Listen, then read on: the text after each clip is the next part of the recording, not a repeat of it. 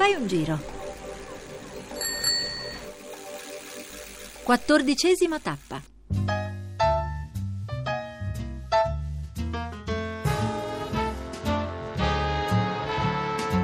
Buon pomeriggio Lucia Borromei. Dove ci troviamo? Siamo a Villa Necchi Campiglio, un, un luogo mh, conosciuto a Milano solo da poco tempo, ma una sorpresa in realtà per i milanesi e per chi eh, viene in questa città spesso, perché c'è una, questo alto muro che eh, la protegge dal, dallo sguardo del, di chi passa e per tanti anni la gente che abitava anche qui vicino non sapeva che oltre questo muro ci fosse questo giardino meraviglioso, inaspettato e, e raro e speciale per la città e una villa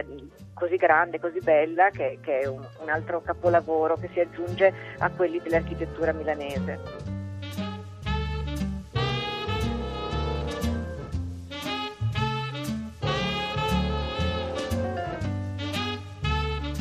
Quali sono le caratteristiche di, di questo luogo? È, è, speciale, è speciale intanto per questo giardino che, che, è, un, che è, un, regalo proprio anche per, per, i milanesi e poi l'architettura che è così semplice, vista dall'esterno sembra eh, quasi un po', un, po', troppo severa. In realtà, siccome siamo nel 1935, quando viene costruita dall'architetto Piero Portaluppi, in realtà è una villa modernissima. Adesso infatti viene riscoperta anche dagli architetti, viene molto apprezzata e pubblicata su, sui libri di architettura, perché in quest'epoca in fare nel centro di Milano una villa, che in realtà a quel tempo le ville erano soltanto in campagna o in montagna, e farla con questa architettura così moderna, così essenziale, così pulita, che, che si avvicina un pochino a quello che poi sarà il razionalismo, eh, era quasi un, un biglietto da visita diciamo rivoluzionario. E la cosa più sorprendente è che questo biglietto da visita appartiene a tre proprietari che sono persone invece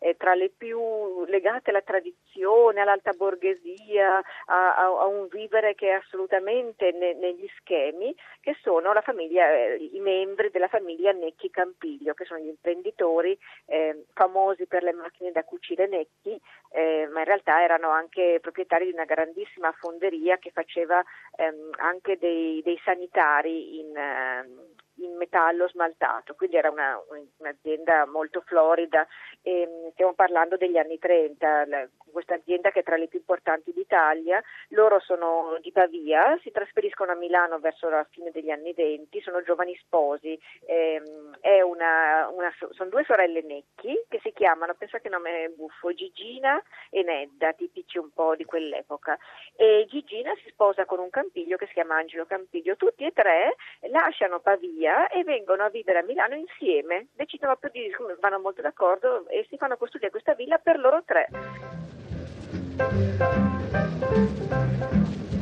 Tra l'altro la coppia eh, non, non, avrà mai figli, quindi è una casa che nasce già per una famiglia che purtroppo non avrà cambi generazionali e la sorella vive con loro, non si sposerà mai e sono sempre molto armoniosamente mh, insieme in questa casa dove accolgono gli ospiti, sono conosciuti, c'è un via vai di gente, di amici, sono persone molto apprezzate a Milano per la loro eh, piacevolezza e vivono con, con, grandissima piacevolezza in questa meravigliosa casa e in questo giardino, perché poi come hai visto nel giardino eh, c'è una piscina che qui siamo a due passi da Piazza San Babila, è veramente per gli anni 30 una cosa inconcepibile. E un campo da tennis molto grande che adesso il FAI ha trasformato in una sala per per ricevimenti, per, eh, per, conferenze, che effettivamente è quello che permette alla villa di mantenere se stessa, che è un caso abbastanza raro, molto difficile. Il FAI sempre di più tende, la fondazione, il Fondo Ambientale tende a rendere le ville autosostenibili e in questo caso ci riusciamo molto bene perché è una villa talmente bella, talmente piacevole.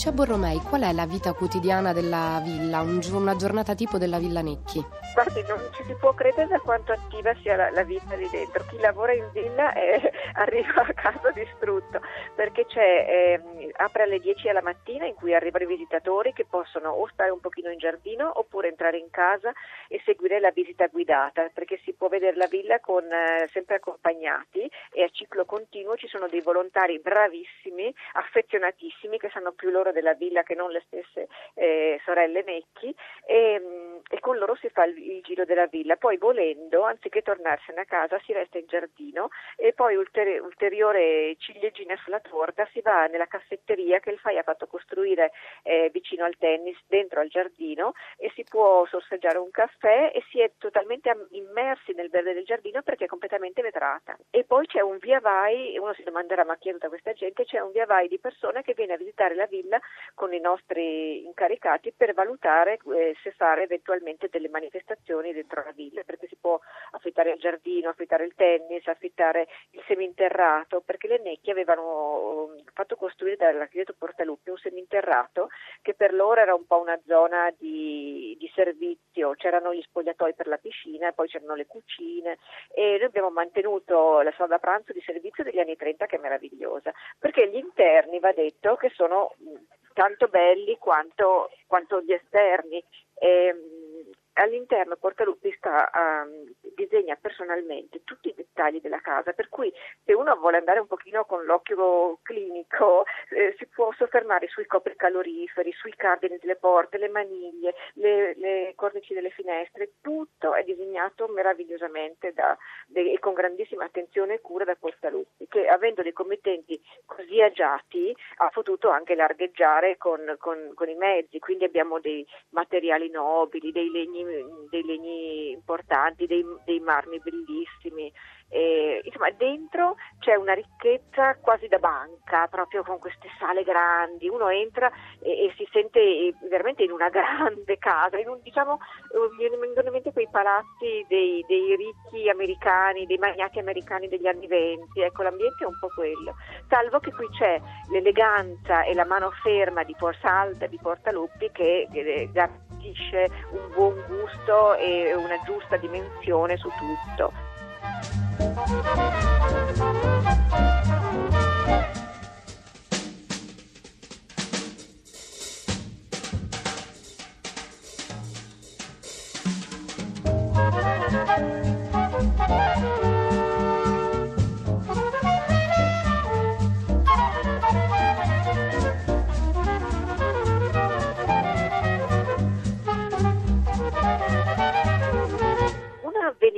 Avvenimento strano che succede eh, con la guerra, ovviamente anche i Campiglio sono sfollati, vanno a stare in campagna, la villa non solo viene, viene chiusa, ma viene eh, eh presa dal, dal, partito fascista che ne fa la sua sede, il suo eh, quartier generale a Milano, perché proprio si trova proprio dietro la prefettura dove c'era, dove,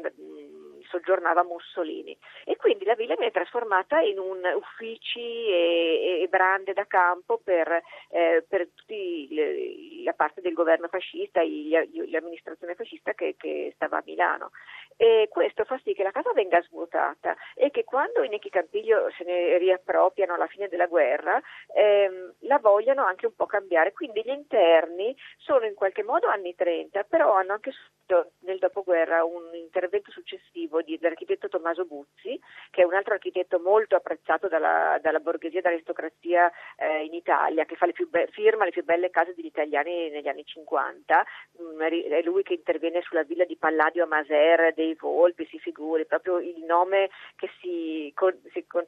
si strappavano l'un l'altro le grandi casate. E quindi anche i Nechi l'hanno voluto, e però l'hanno voluto non per dare un'impronta di modernità anni 50, ma per, eh, al contrario, ehm, far ritrovare alla loro casa una dimensione antica che non aveva mai avuto, perché è una casa che nasce nel 1935 e loro dopo la guerra eh, vogliono invece un vecchio palazzo per cui Butti mette dentro i lampadari Luigi XV, gli arredi francesi, il, quel gusto, eh, le, i tendai trappeggiati. E quindi è una casa con, nella quale convivono la modernità eh, eh, sparata a mille proprio come un missile del, degli anni 30 con invece questo interno un pochino più morbido, più, più, più vivibile anche va detto perché negli anni 30 eh, in base alle foto dell'epoca era fredda come interno abbiamo tutti gli arredi delle necchi, di, di, proprio i divani in cui si sedevano loro, in cui ospitavano i sala da pranzo in cui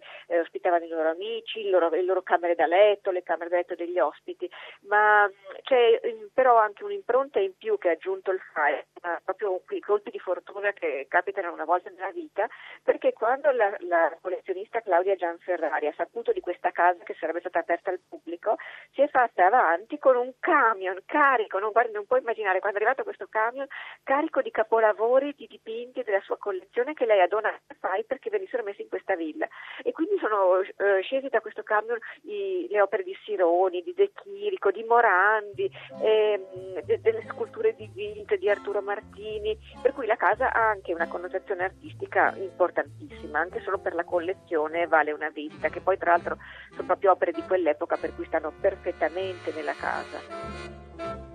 Grazie Lucia Borromei. Grazie a lei e arrivederci.